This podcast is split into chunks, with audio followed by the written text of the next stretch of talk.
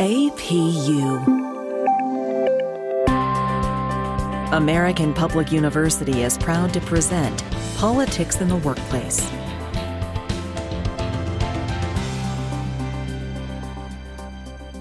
Welcome, everyone, to Politics in the Workplace for American Public University. This is Linda Asher, professor at American Public University. Pleased to be with you today with our guest, Dr. Suzanne Menarson. We will be discussing corporate culture. And what is corporate culture? The global definition is it refers to the beliefs and behaviors that determine how a company's employees and management interact and handle internal procedures and relationships and how they handle their outside business transactions. It's not something that every business defines. It's the full embodiment of what a business is. It's global politics, if you will, of how it functions and its management philosophy. And a lot of it is implicit as well as explicit in its relationships with people and how it does its business.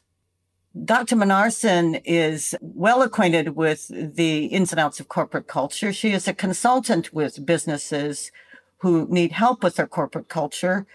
And why would a business need help? In today's society, we have many issues that face businesses. One of them is diversity. Anyone paying attention to current trends and politics in the nation are certainly aware of the disunity our country has been facing over various issues, and that has not stayed out of the business world by any means. Issues relating to workplace harassment, discrimination, customer relationships. The issues can be vast and sometimes hard to define. Dr. Menarson is, in addition to her doctorate degree, has many experiences in dealing in the business world. She is a licensed commercial pilot. She has run her own businesses. She is an entrepreneur, sits on many boards of various sizes, nonprofit and for-profit. She's currently a visiting professor with Wesleyan. She is speaking to us today from her home in Macon, Georgia. She's also a registered nurse and has vast experience in the healthcare industry. Suzanne, welcome. I am so pleased to have you with us today. Thanks, Linda. I'm happy to be here. To start us off, what would you add to those comments? I would say that corporate culture starts at the top and it rolls down. It can certainly be affected by people throughout the organization, but really leadership does set the tone, and leadership is critical to a positive corporate culture. If we look at the big failures in corporate culture, if we look at Volkswagen, if we look at Lehman Brothers, if we look at Delta Airlines prior to the bankruptcy, they were all failures of the culture. They were caused by a shift from what are we doing for our customers to what are we doing for us? Well, Peter Drucker, who's well known as a management guru, once stated, I love this quote, "Culture eats strategy for breakfast." Can you expand on that a little bit? You can have a great strategic plan. You can have a great strategy. You can be the best at whatever it is you do. And then when you lose sight of that, when management loses sight and when management shifts their focus, it can all collapse. And I use Delta as an example. The company was known for their customer service. They were totally debt-free. They were a great company to work for, and they were the number one airline to fly. And then almost overnight, in just 3 years, they went from being one of the best airlines to bankruptcy.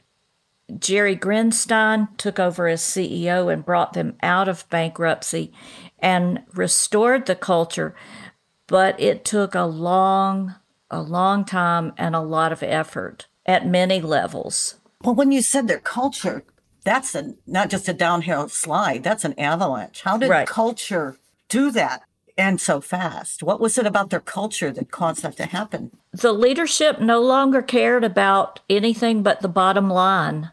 And we can look at that with Volkswagen. We can look at that with a lot of companies. They lost sight of their customers. And we have to remember, in terms of customers, that your employees are your customers too. You depend on your employees. Before, we talked about high employee turnover costs the company a lot of money.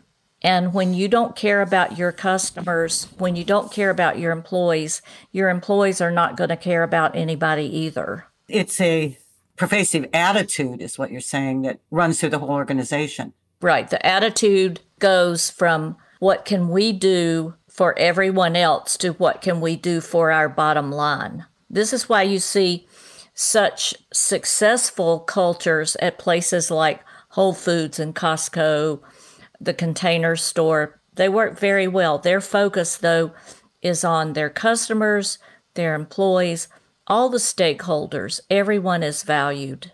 You mentioned employee retention, and that is a very good topic regarding corporate culture, because it is an insidious problem for any employer to deal with if they're having a problem with it, because it may not be that easy for a given business to put its finger on why it's happening.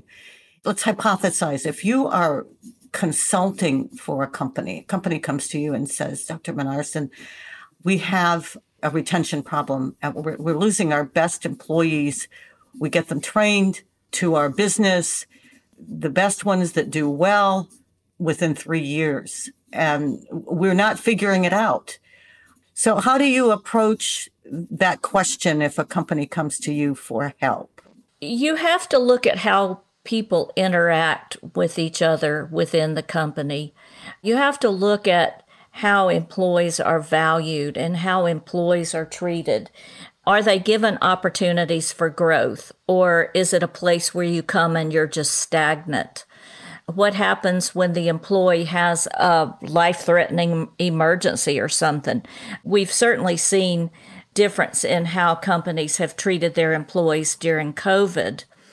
One company that I'm familiar with closed. They paid their employees, and they made it a policy that if you were exposed, then you were to quarantine for 2 weeks. You could not come in.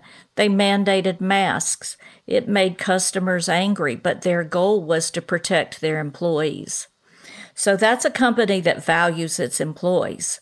We can certainly see other examples, but in trying to figure out why employees leave, exit interviews are great. Exit interviews often need to be conducted by an outside person, simply because people are often afraid to talk because they know that they're dependent on that reference. What do you look for in an exit interview if you were conducting one, whether you're in-house or an outside person? What do you ask an employee? I would ask the employee, what could we have done better? Very simply, what could we have done better so that you would have stayed? And I would think that you have to have a variety of those interviews, because any one employee is going to be a unique experience for that employee. I mean, one employee might leave because they just have a better offer of more money, but that might not be why everybody's leaving. Right. And money is quite often not the reason people leave. People will leave for opportunity. People will leave because the workplace is hostile, which of course is a cultural problem, but a lot of companies don't realize it's a hostile work environment. And this gets into gender, and it gets into perceptions, and it gets into our own expectations for how we're treated in the workplace. You mentioned hostile work environment. We also hear the term a lot, at least I do, toxic environment. Yes. What does that term say to you? What do people mean when they talk about a toxic work environment? A toxic work environment is one where bad behavior is accepted. It's just boys being boys. That's just the way business is. I can give an example where employees are afraid for their jobs and they don't work together. I've been working at the company for 5 years. You're a new employee. I don't want to share with you what I know, because then you will know everything I know and you might be as valuable as I am. When you have that type of culture where everyone is in a protective mode. They're afraid to share. They're afraid to help. They're afraid to support their colleagues. This is toxic. This is what toxicity is all about. How do you start with a workplace that's toxic? It starts at the top, and it starts with leadership. And you have to talk to the leader, find out what's going on. What is their perception? Are they even aware? If they're not aware, that's another symptom of toxicity.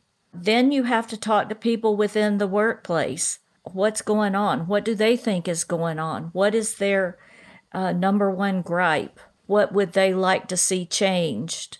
How secure do they feel in their job? A toxic work environment can often happen if a company is struggling financially and the future is uncertain. Well, there are some famous cases of workplaces that have been turned around. One that comes to mind is Denny's Restaurants. And I can say that because they've been well stated in litigation. One of the famous lawsuits against them was a Secret Service employees served them with a lawsuit for race discrimination in one of the restaurants in, I believe it was Maryland. And eventually, Denny's was turned around to be a completely different type of organization, which showcases that can be done even with a large organization. Are you familiar with the Denny's story?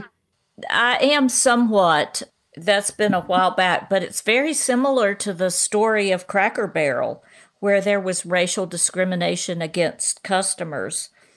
They were sued as well, and that's probably a little older than the Denny's. Denny's, they did turn their culture around. The CEO recognized that there was a problem. It seems to me that they improved employee leave. Again, they started from the inside and how employees were. That's what made me think of Denny's, was you were talking about employees valuing their job and how employees are treated, translating to how they in turn treat customers. Denny's had to pay $54 million to settle their lawsuits by Black customers who had been refused service or had had to wait longer than white customers. This problem was not unique to Denny's, but it was quite an ordeal. $54 million. It involved even a federal judge who had been traveling, and he waited almost an hour to get a table with his wife, and he was taunted by a group of white teenagers. And then, of course, there was the Secret Service agent who was assigned to Bill Clinton. They wouldn't seat him, but they would seat his white colleagues. And so if you think about this, think about when Bill Clinton was president. This was long after the Civil Rights Act, long after desegregation. So these attitudes are still pervasive. Indeed, they are. I just read in the New York Times another publicized workplace that an employee resigned, citing it as a toxic workplace, an art museum in Indianapolis. That's an interesting story because Charles Venable, he was the director and CEO, and he had written an ad, placed an ad in the paper for trying to hire someone white who would protect the heritage of the museum and their primary customers. This has been a huge uproar in Indianapolis. It was just overnight that this happened. Yeah, exactly. The newspaper article stated that the ad went unnoticed until February 12th. And the ad said that they need a director capable of maintaining the museum's, quote, traditional core white art audience, unquote. The thing that struck me, though, was not just that the CEO put the ad in the paper, but that this ad reportedly was reviewed by other people at the museum leadership before it was published. Right. Even though he has been the one who has resigned about it, he's not the sole leader wearing this brand. No, he's not, because that ad was approved by the board. The ad said they wanted to attract a more diverse audience but maintain its traditional core white art audience. I find that astounding. Yes, you want to maintain your donors. You want to keep the people you have donating and attending. But if you want a diverse audience, you certainly cannot say, we want to maintain our white audience too. That's the antithesis of what diversity is all about. What is it about the culture that says that it needs to maintain a white core to be diverse? Is something very counterintuitive about that, isn't there? Right, there is. And there's nothing diverse about maintaining a white core, or any core, or any racial core. But I mean, this is certainly very alarming because it's white and what's going on around the country anyway. But still, that's not what diversity is about. No, diversity is about opening it up to everyone. This job posting was extremely over the top.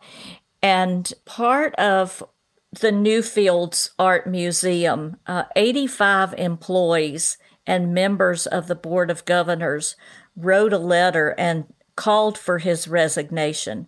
1,900 artists and local art leaders also got involved and called for his removal. And they are looking into the culture of the museum. Is Newfields the Indianapolis Museum? Yes, Newfields is the Indianapolis Museum. They've got to take a long, hard look at their board.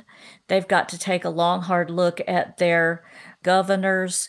They've got to look at their membership and look at, are they welcoming to a diverse population? Something they could do that I would recommend they do, get an advisory board, reach out to the underserved communities in the art world, reach out to minority artists and bring them in, showcase their work.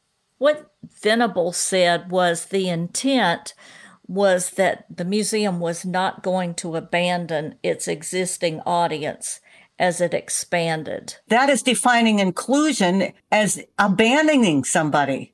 That isn't what inclusion and diversity are even defined as. But he's made that statement because it is his belief in making it, and clearly the belief of some others, that that's what diversity means.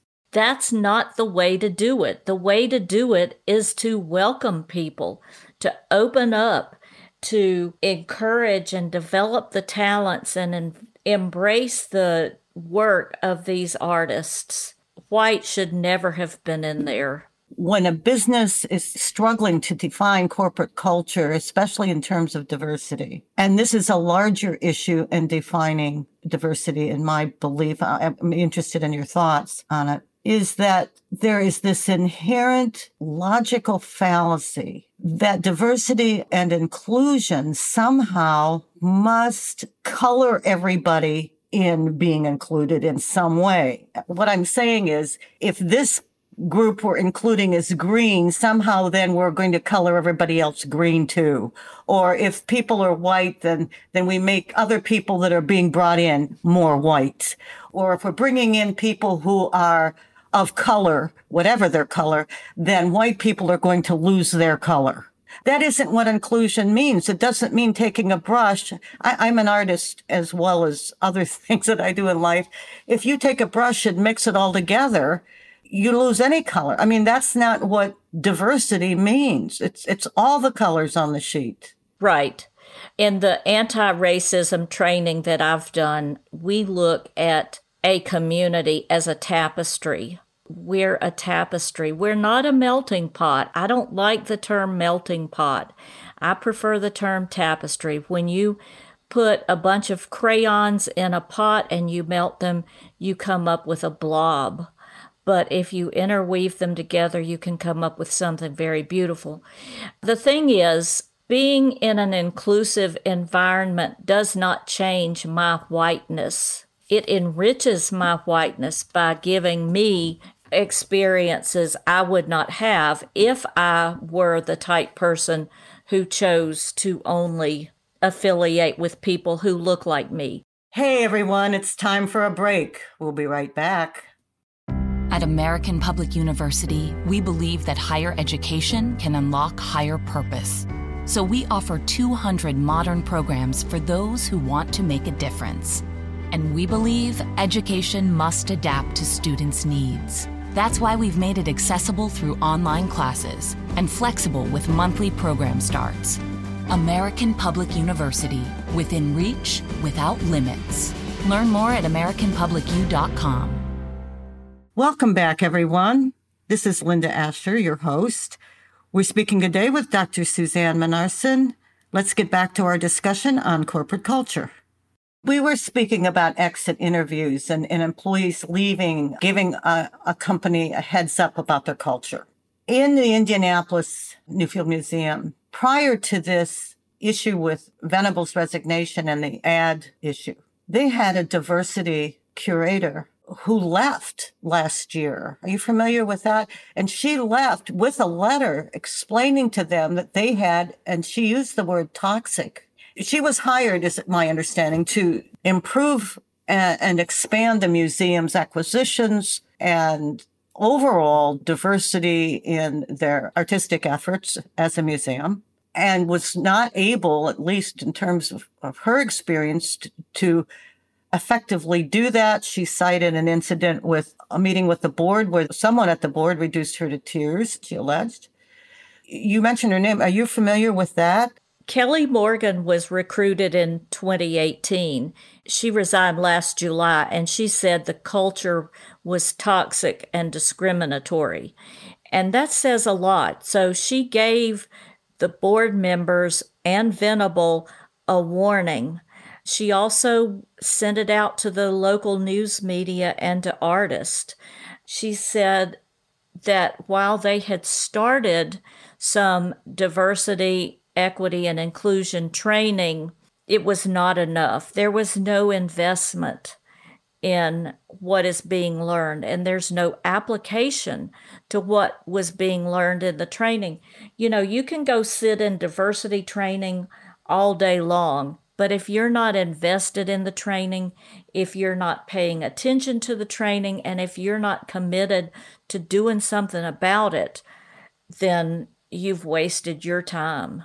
Well, you mentioned leadership. If the leadership's not invested, that's going to be a death knell to it right there, it seems to me. Because the employees and anybody else is going to react to how they see leadership behaving on a day-to-day basis. Yes. And it takes a lot of time for new leadership to overcome the damage done by previous leaders. I'd like to spend a few minutes about training, because I think that's where you're saying that ultimately evaluation of corporate culture, you know, we define problems, we identify problems, we don't like the way the culture is working, but resolving it is certainly not simply saying we need to change it. No, it takes a commitment from the top. And this is how Delta turned itself around. This is why Zappos has always had such a great corporate culture. This is how Volkswagen is turning itself around. You've got to have a commitment from the top, and then people have to see it in what you do every single day. There has to be a zero tolerance level. I'm working with someone right now who had communicated that sexual harassment would not be tolerated, and he went on to say, I don't want to hear anything about it. Now, what he meant to say was, you better not be doing it.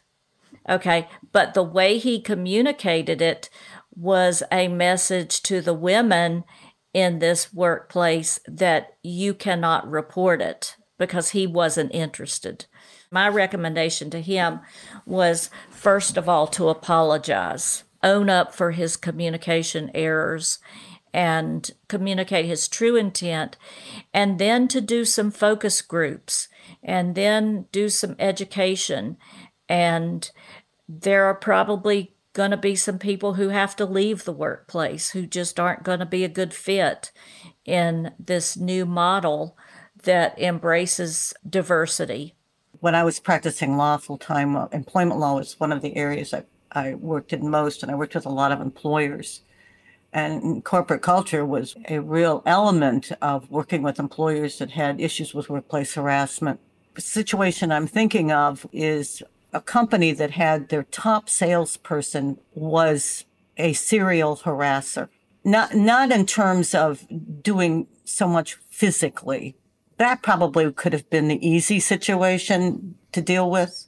But it was the way he spoke and the way he liked to try to get women to go out with him and didn't take no for an answer. You know, that type of consistent behavior was a problem for the company because eventually they had a fairly serious complaint about this fellow from another employee. And to complicate the problem, it wasn't their first rodeo with him.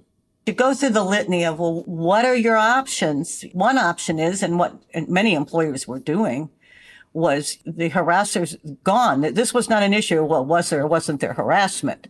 This guy just freely admitted things he did and didn't think there was anything wrong with it. But he was their top salesman, brought in a lot of money. They didn't want to let this guy go. The bottom line was, how much can you afford to pay in a lawsuit? How much can you afford to pay government fines if government agency like the EEOC gets their teeth into this? Because there's a track record here. Not only that, can you afford to lose customers? Because I guarantee you there will be customers out there who will hear of this, and some may applaud his behavior. We've certainly seen bad behavior applauded in the past, but there will be other people who will be horrified and they'll take their business elsewhere. And I won't go into how that was all finally resolved, but the incident that I'm relaying is not a unusual event. I mean, it's reported in plenty of cases, public cases.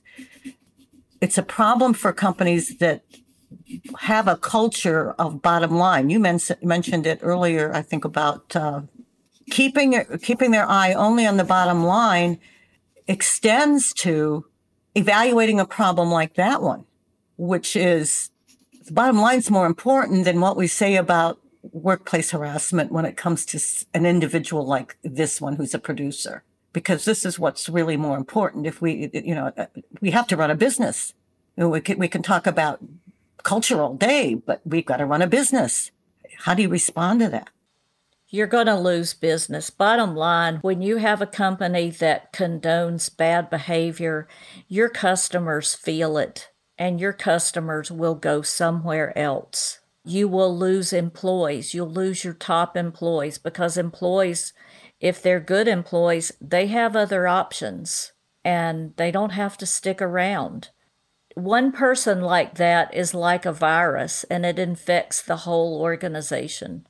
So my advice to leadership would be move on and develop those talents in someone else. There are lots of talented people in this world. I'm not the only one. You're not the only one. This guy's not the only one. Move on. Cut your losses. Separate yourself from that person and do it right. Treat your customers right. Treat your employees right. If you treat your employees right, they will treat your customers right. What are some wrap-up advice you would give to a company that wants to assess its corporate culture, even if it thinks things are going well, to kind of do a wellness check, even if it's not experiencing problems at the moment? Right. I would say talk to people. Listen. Focus groups are good. Town hall meetings are good as long as you give people a voice and let them speak too. You don't want communication to go one way.